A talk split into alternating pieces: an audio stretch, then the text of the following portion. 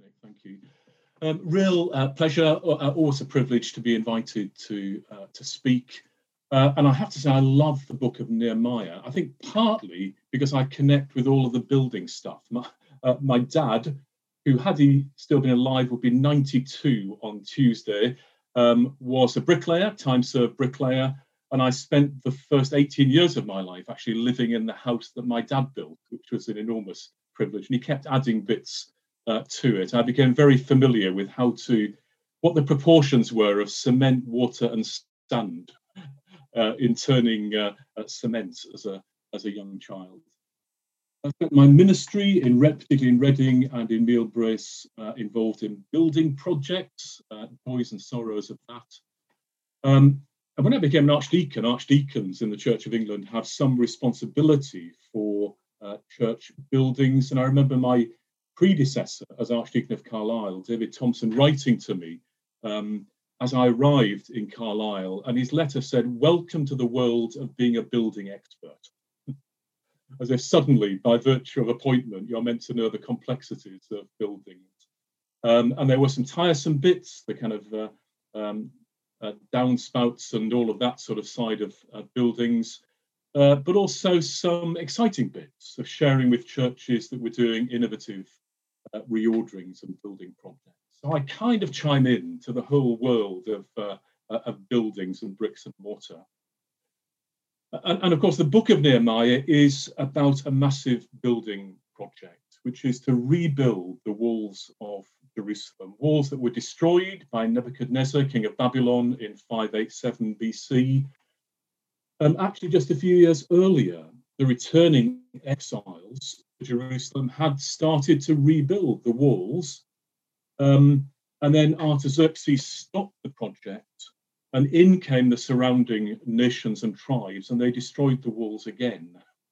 Um, and it was an immense task. We catch some of the scale of it as we go through the book. We get a picture in the verses that Nick has just brought to us in chapter two um, of Nehemiah surveying the territory by night and getting to a point where he can't even get his mule between the stones that are kind of uh, littering the landscape. Uh, we get just a hint of the immense scale of the task. When we get to chapter three, which I'm guessing is next week, the rebuilding starts. Uh, and it starts with the rebuilding of the gates, it goes on to the rebuildings of the walls, and a project that began in Nehemiah's imagination while he was a cupbearer to King Artaxerxes of Babylon starts to become visible to the human eye. Um, it was probably also audible because building is a noisy uh, uh, profession and task. Um, and suddenly, as the walls began to uh, uh to get higher and, and higher, uh, the walls were there for all to see. Um, and I'm hoping before long uh, we'll be able to walk into Meeting Point House and see with some pleasure uh, Telford Minster space, actually the walls uh, and all the decor uh, completed. But here's the point. And there's a bit of a sense in which this is a one point sermon. Um, you'll never keep me to stick to one point, but here is the main thing that I want to say, uh, which is that up to this point, uh, up to the start of chapter three, so including the whole of the passage that Nick has just read to us, the second half of chapter two, most of what Nehemiah does for the rebuilding of the walls of Jerusalem happens away from the public eye. It happens away from the public eye. Um, and I'm going to take you through this in a moment. It is unseen, until chapter 3. It is inaudible. We might say that everything that Nehemiah does, up to the point of the starting of the rebuilding of the gates and the walls, happens in the secret place, not in the marketplace. Does that ring true? It happens off radar, it happens below the surface. surface. In fact, we might say that what was to become public and visible and audible was birthed in a hidden and secret and invisible and inaudible place. That that's where it had its genesis, that there's an underground stream, so to speak, before the river becomes visible.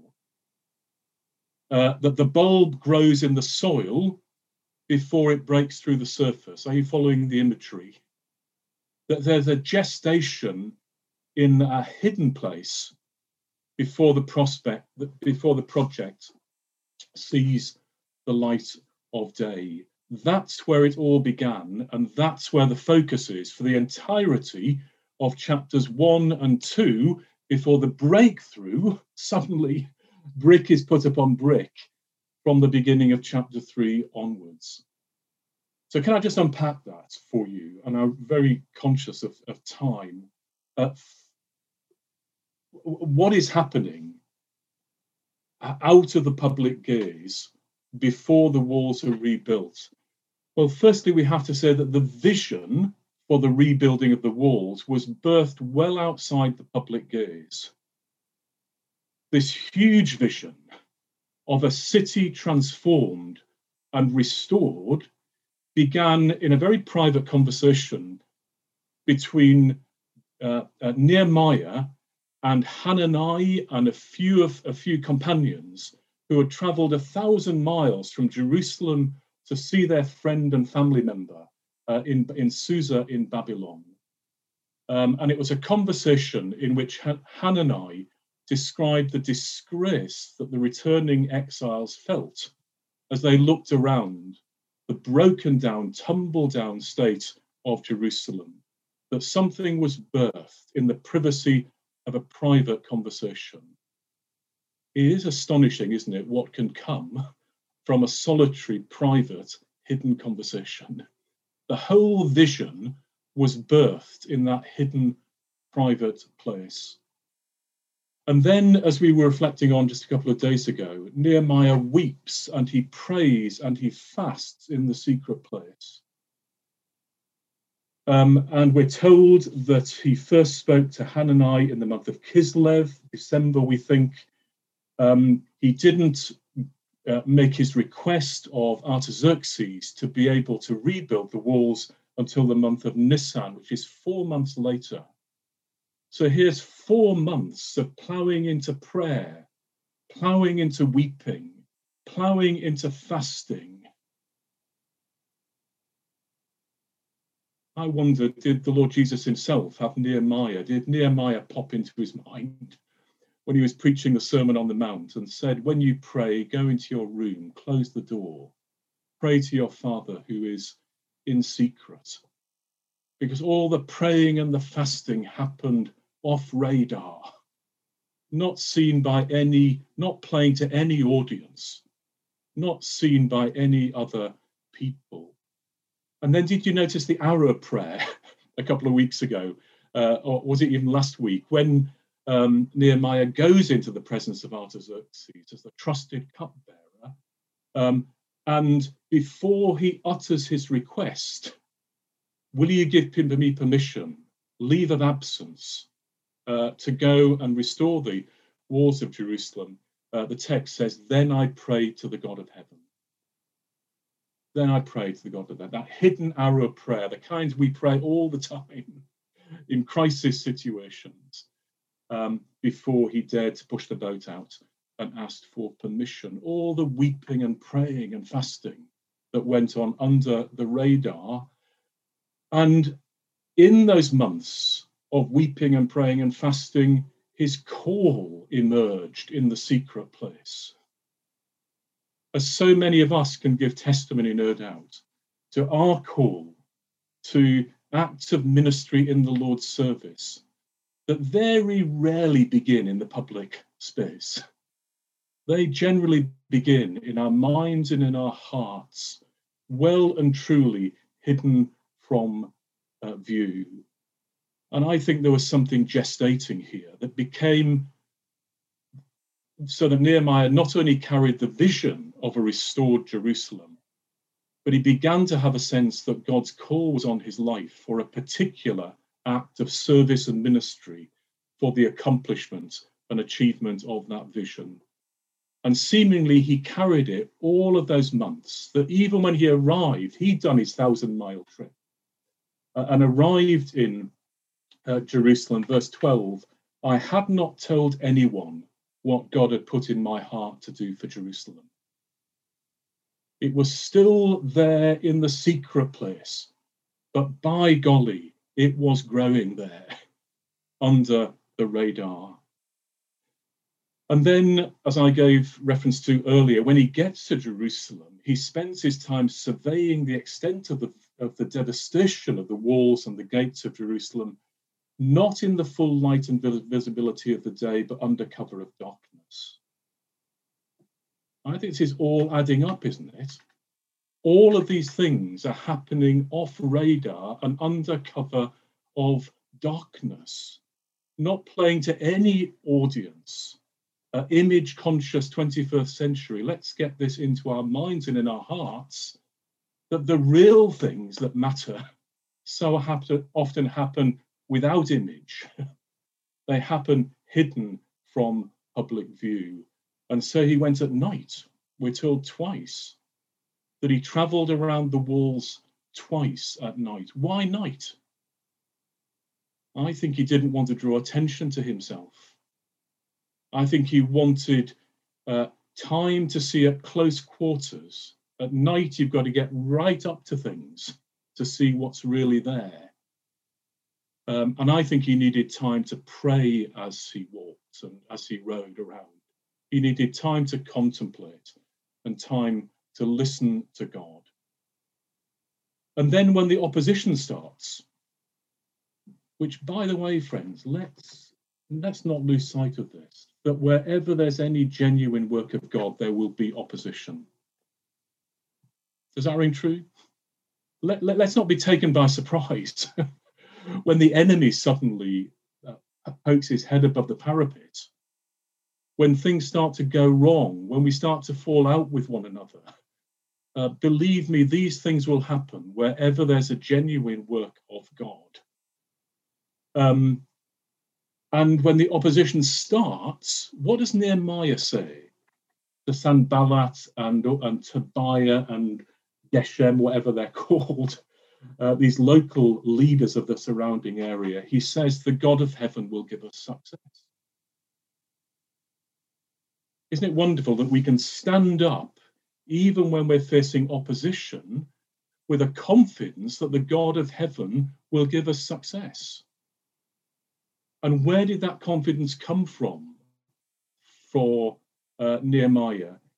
It came from a, a deep, hidden, growing sense of faith and confidence that God was in this. Um, are, you, are you following me here?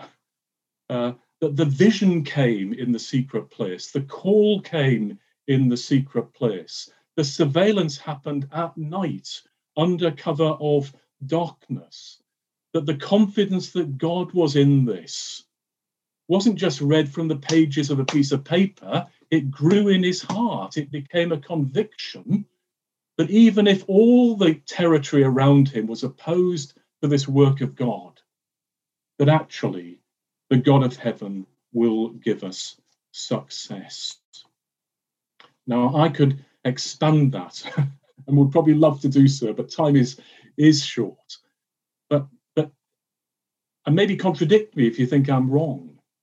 But I think everything that happens in Nehemiah chapter 1 and everything that happens in Nehemiah chapter 2 up to verse 17, where he begins to share the vision with some of the returned exiles, happens under the radar, not in the marketplace, but in the private and secret place. And so, what I've pondered is, Lord, how, does this apply to us? um, the, the, first of the returning exiles, we might say, uh, the small remnant of us who are the core group for the planting of the church at Telford Minster. Um, what is the Lord saying to us uh, from a Nehemiah who invested in significant things under the radar, out of the public view? And I'm sure that if we were in conversation, you would have lots that you would want to say. But let me just offer you four thoughts very briefly. I think, firstly, the message that we need to, to take a real hold of is that we make sure, us on this screen and a handful of others who are part of our core group, that we invest in the secret inner life as the very heart of our personal discipleship. Give me a thumbs up if that rings true for you. That we don't just tell other people to invest in the inner life, but we are investing secretly out of the public gaze into those things which are of the inner life. I wonder if you've ever cracked a nut. Um, I only ever do it at Christmas. and I, I go looking for the, the, the nutcrackers, you know, and they're always at the back of the of, of the cutlery cupboard, aren't they, or somewhere, or you can't find them from the previous Christmas. But you've taken a walnut out of your pile of Christmas nuts and you've cracked it. And that moment of total disappointment when there's nothing inside. Or what's inside is black and wizened and decayed. It looks fine on the outside, but there's nothing on the inside. And the Apostle Paul says, doesn't he, in 1 Corinthians chapter 13, when he's speaking about love, he says we can have all the outward gifts. We can speak in tongues, we can operate in all these visible areas. But he said, if we haven't got love in our hearts, in the hidden secret place, and it, it, it's the rudest of metaphors. He says we're like clashing gongs and clanging cymbals. What did Shakespeare have a character say in Macbeth? We're sound and fury signifying nothing. We're a walnut with nothing on the inside. And so I do wonder if there's a reminder from Nehemiah's experience to you and to me to in, of the importance of investing in the inner life as the place from which most things of real value in our outward discipleship are brought to birth. Um, and invest means the application of energy, time, and commitment. But is Nehemiah reminding us to invest in the health of our souls? Yeah.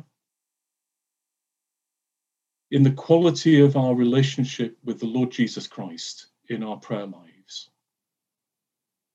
Are we investing in our knowledge of the scriptures for the renewal and transformation of our minds? I'm horrified, here's an aside, I'm horrified by the ignorance of the things of the Bible in our churches. I'm surprised when I meet Christian disciples of decades of walking with the Lord who don't know the word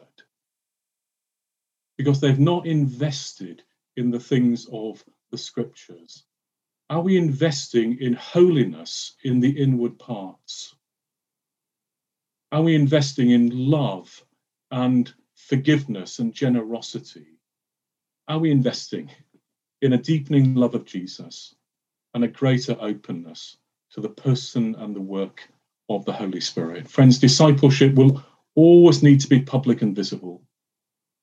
But I offer you the deep conviction of my heart that mature discipleship is birthed and nurtured in the secret place, out of public view, with no audience in front of us, and that we will do well to invest in that place.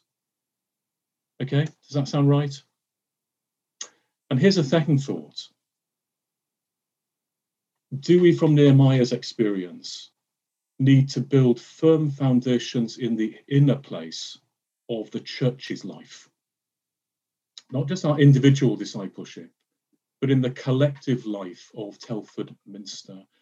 And, and much of our life as a church will be like the walls of Jerusalem as they were re- being rebuilt. It'll be visible and audible, and rightly so. That's why we're about this venture. But you know as well as I do that every building needs good foundations. And foundations are nearly always, nearly always hidden from view. So we need to be as committed in Telford Minster to putting the hidden foundations of our church in place as we are as committed as we are to the visible superstructure and certainly the image of our church. That we need to put as much investment and time and energy into that as that which is visible. And Jesus reminded us, didn't he, in the Sermon on the Mount again, of what happens when houses and dare I say churches are built on sand, on sand without firm foundations. Friends, we're going to need good biblical theological foundations. And we're going to need to build them and reinforce them and invest in them over the years and over the decades. We're going to need strong spiritual foundations in our prayer life, in our worship, and in our intercession. We're going to need immovable character commitments to the things of truth and the call to holiness, to humility and love and generosity of spirit in all things. And we're going to need missional foundations so that mission permeates everything that we do. that our entire purpose is to be turned outwards, however much it costs us, however much it demands of us. Because there's a needy, broken world out there. And I'm willing, if you are, to take up my cross and follow Jesus, who gives everything for the lost.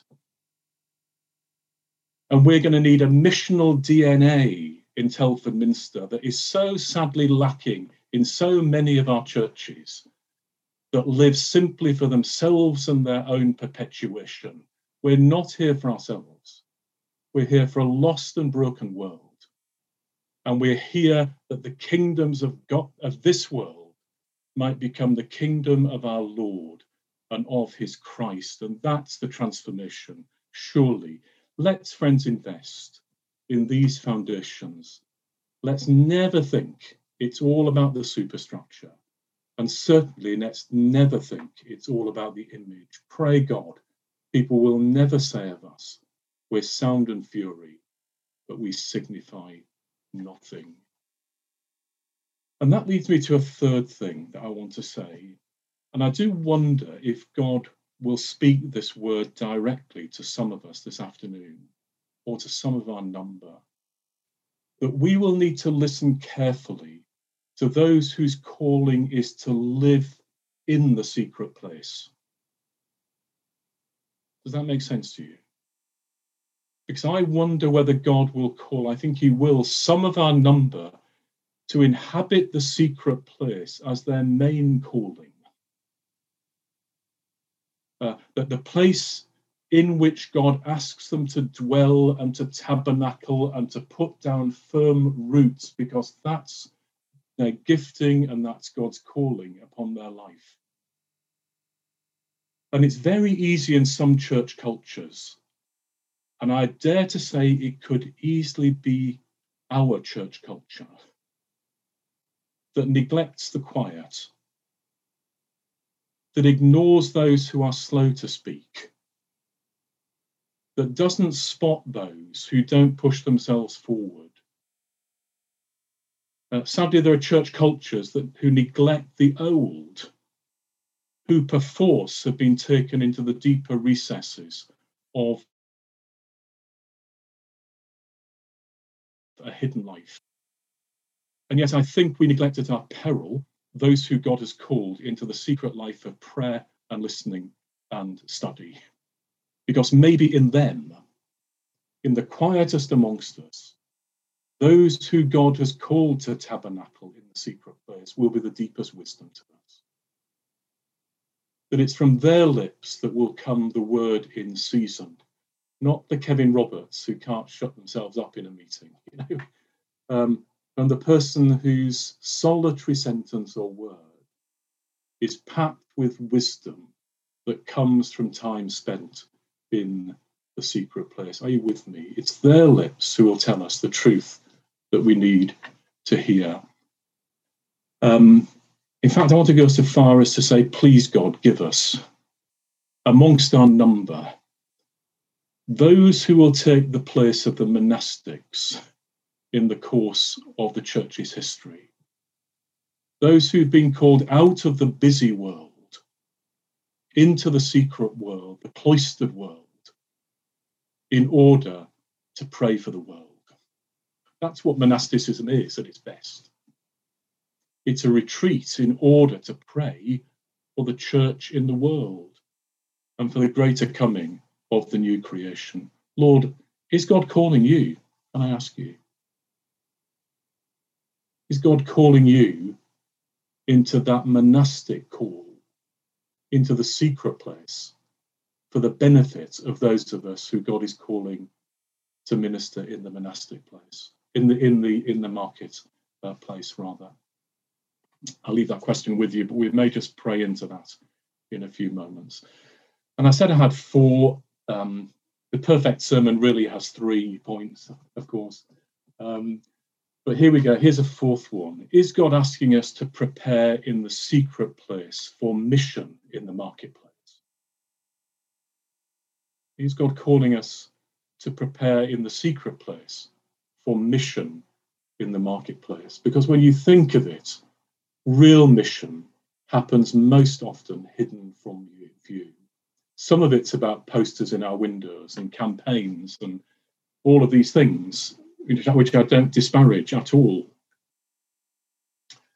But the relationships that we build with our neighbours and friends and colleagues are hidden from view. And believe me, that's the heart of mission, is what the relationships we're building in order to share with the Lord Jesus.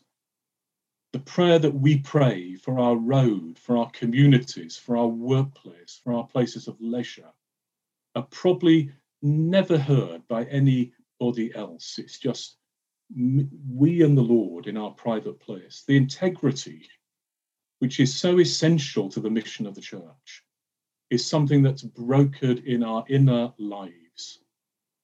Our battle with the spiritual Sanballats and Tobiahs and um, whatever his name is, Goshen. Um, our battle with the powers of the dark world and spiritual forces of evil in the heavenly places so often is done uh, under cover of darkness. So here it is, and I'm nearly there. Here it is.